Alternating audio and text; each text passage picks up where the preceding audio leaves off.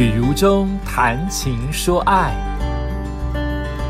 欢迎来跟旅如中一起谈情说爱，我是旅如中。今天要进行的是说爱系列，来说说故事。我想说骑铁马、骑单车、骑脚踏车。呃，你骑脚踏车吗？哎，有些人就是不会耶，平衡感或是胆子就是不会，很多到大人都还是没有尝试过。那有些人是一小。小时候呢，一踏上脚踏车就平衡感很好，就就就骑出去了。我记得我好像是从三轮的脚踏车开始，那叫学步车吗？红色的我还有印象，直到它坏掉为止。我总觉得应该不是我爸妈买的耶，因为当年太穷，我总觉得是别人让给我们的。我我就是这么觉得，学步车。有了三轮的感觉，好像好像骑就会骑学步车就可以在家里，大部分我待在家里骑，当年没有办法骑出去，他们会怕我被车撞到什么的，所以都在家里的客厅骑，也没有特别的爱或不爱，好像骑就是另外一种玩法，就是你在家里走来走去、跑来跑去是一种玩法，你用脚踏车的方式兜圈圈走来走去骑来骑去又是一种玩法，明明就是在这么小的家庭里面，它是一种玩、哦、是一种快乐。然后就学脚踏车，学脚踏车从很高的脚踏车开始学起，也不是从我的高度，也不是从我国小的高度或国中的高度，是从大人的那种硬邦邦的，甚至可以载货的脚踏车学起，所以怎么学都学得很卡。直到你够高的那一天，脚碰到地那一天，胆子够到那一天，一学就学会了。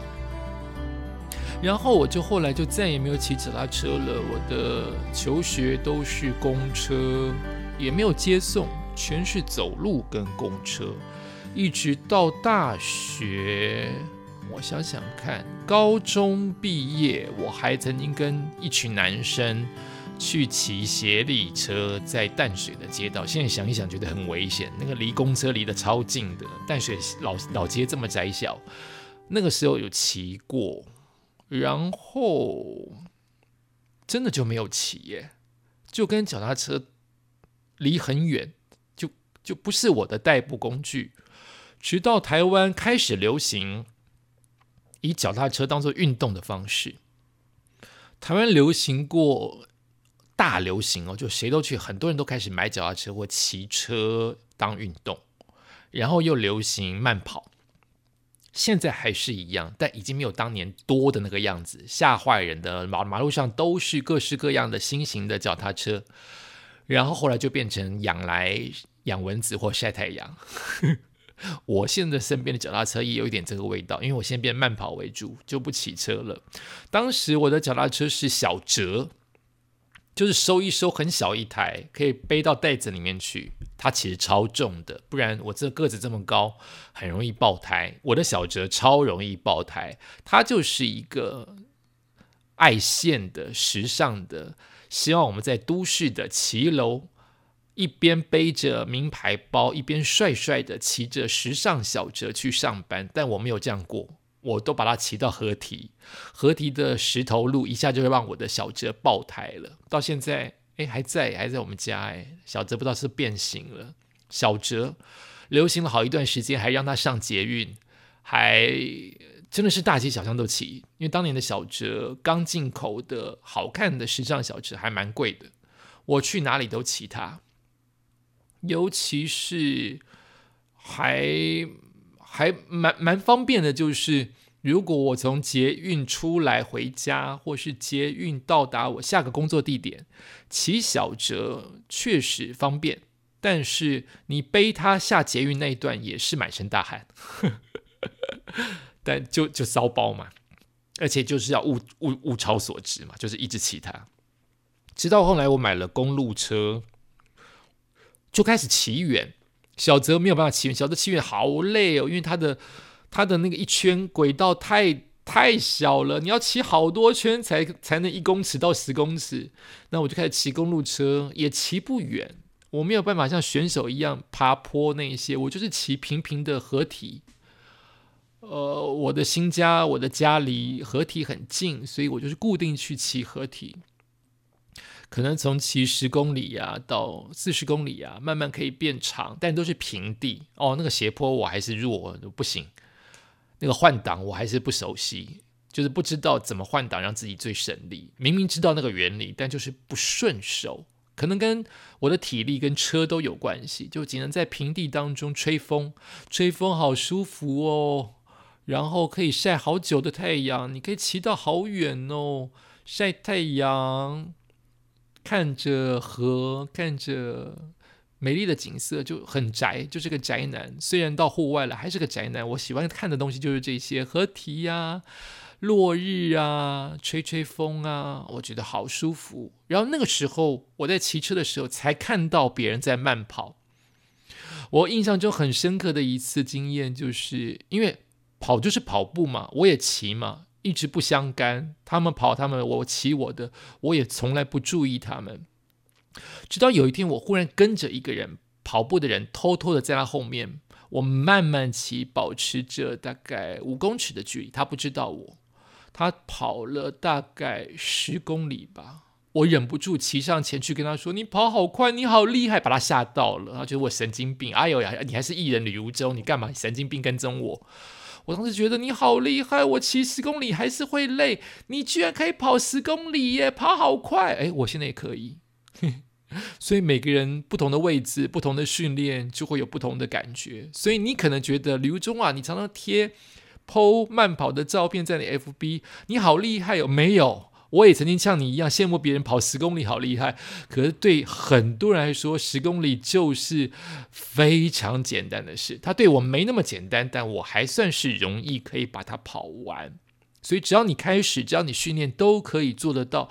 所以当时我对于那种冲上去跟那个人说：“你好厉害，你跑好快，你跑了十公里，因为我有看我的技术，你已经跑了十公里，我车一直跟你后面。”当然会把他吓坏了哦。但是我想也给他一个肯定，就是。你常常跑十公里，你就会觉得没什么。可对于一些没有踏入你的圈子或没有踏入这个阶段的人来说，你真的很棒。所以偶尔给自己一点肯定，蛮好的。哦，骑车让自己很运动、很健康，但是不管你骑在正是你该骑的山路，或者是河堤，你还是要小心。很多的小孩子。狗狗他们都是不管人就冲出来，甚至很多骑车的人、骑脚踏车的人也认为自己最大哦，乱骑、并骑，两个人、三个人横着骑，把路占满了，以为这就是他全世界。很多的家人带着自己的小孩子，为了保护自己的小孩子，所以变成一个横着骑的状态。爸爸妈妈保护孩子，所以孩子在最右边，然后爸爸妈妈在中间的走道，所以你把整个车道都占满了，你还怪别人骑的会扒你，或你还怪别人跑步会闪到你，撞到别人，是你的错，拜托，骑车也有伦理，也有法律，也有规矩，就是要注意行人，慢慢骑，不能并排骑，就算是你有小孩子，你也得这样教育他，而不是比凶。比你自己有小孩，比你是父母，你就觉得你是全世界最大的人，错，骑车也有它的规矩哦。好，我今天要来讲的故事跟骑车就是就是它的主要的主题，它的故事名称就叫做骑。忘了老爸为什么买脚踏车，那一阵子他拼命骑啊，是他一个人拼命哦，我们家人都没有什么碰车，尤其啊，我根本坐上去连地板都碰不到，我根本不想碰那台车。老爸在教我技艺的时候，我是说指的是技术跟一些艺能的时候，他教我的时候，老爸没什么耐心。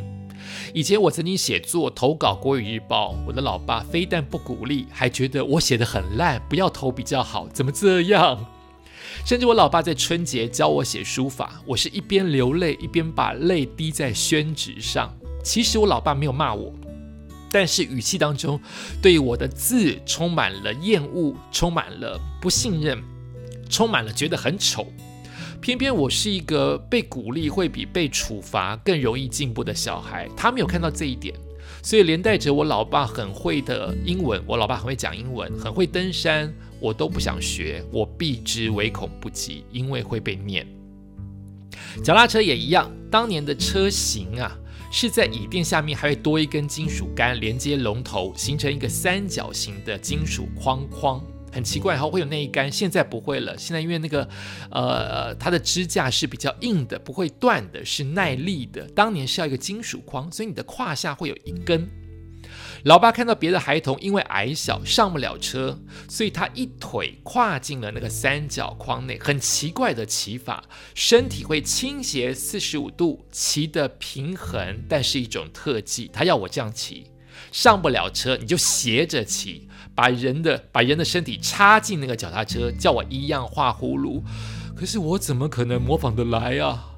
老爸就会露出那种这么简单也不会的表情，我就不想学了。日后我身高够高，一踩踏板便自然上路，虽然差一点撞到了私家车，差一点点车祸，可是我就是轻松学会了。一如其他所有成长当中该学的生活常识技巧，我全部都是独自悄悄的完成，悄悄的学会。我不想分享给老爸知道，因为我猜不到我告诉他到底会被称赞还是会被嫌弃。我们一家三位子女，既然有个性，但是其实又是服从的。有个性指的是老爸越这样逼我们，我们特别指的是学业哦。我们三个子女没有一个人照他的方式来操作，也就是我老爸越讽刺我们，我们离他越远。可是另外一方面，我们心中是服从的。我们即使没有照我们的老爸期待的方式修读课业，但是我、我哥、我姐都共同完成了我老爸人生中最大的心愿，就是全部要给我上公立大学。我们都考上了。没想到当我是最后一个，我老幺嘛，当我真的考取政大的时候，老爸没有多久就中风倒下。这到底是人类预知自己的一生，还是话最好别说太满？我老爸说嘛，人生最大的心愿就是等我的儿女上了公立大学就好了，所以他心愿完成了。你话说的是不是太满了，老天就收走你了呢？我永远不知道。但是骑脚踏车的回忆还是甜多于苦。记得我老爸会在我跟我姐在夜晚里面兜风，我姐坐后面有位置的地方，虽然不好坐是铁架，但我更不好坐，我坐的是前面那一根连接龙头的金属杆，根本就是坐在杆上，你看那个那个屁股一半是刚好夹在那个杆，多痛啊！三个人摇摇晃晃穿梭在巷子里，有一句没一句的说笑着。虽然我的屁股很痛，我想我姐屁股也很痛，但我更痛，因为我是夹一根嘛。但是可以吹风，可以出去走走，可以看月亮，都是令人感觉快乐的事情。如果当年我呆一点点，乖一点点，服从一点点，也许现在的毛笔呀、爬山啊、英文绘画呀，都因为老爸教而变得下下叫了吧。或许如果我的老爸温柔一点，多笑一点，多赞美我几句，我的成就也许已远高于今日吧。但是世界上没有如果两字，因此造就我们一家人就是这样的缘分，这样的故事。长大之后，我骑脚踏车从没有载过人，我只载过我的狗，我的狗狗在我的书包里面，我只载过我的狗。我会特别注意骑车载狗的时候安全哦，不要让狗狗摔出去哦。我会特别减速慢行，把看到的景致说给我的狗狗听。哎，月亮出来了，太阳下山了，风在吹，这是蜻蜓哎，我都会说给我的狗狗听。我也会停下来倒水给我的狗狗喝，不管它喝或不喝，我要记得它会口渴。我会摸摸我狗狗的头，告诉它说我在这里哦，不要怕哦，刚才喇叭声不要怕哟，天黑了不要怕哟。现在想想，那种当爸爸的心情和幸福，跟我养狗狗也许是类似的。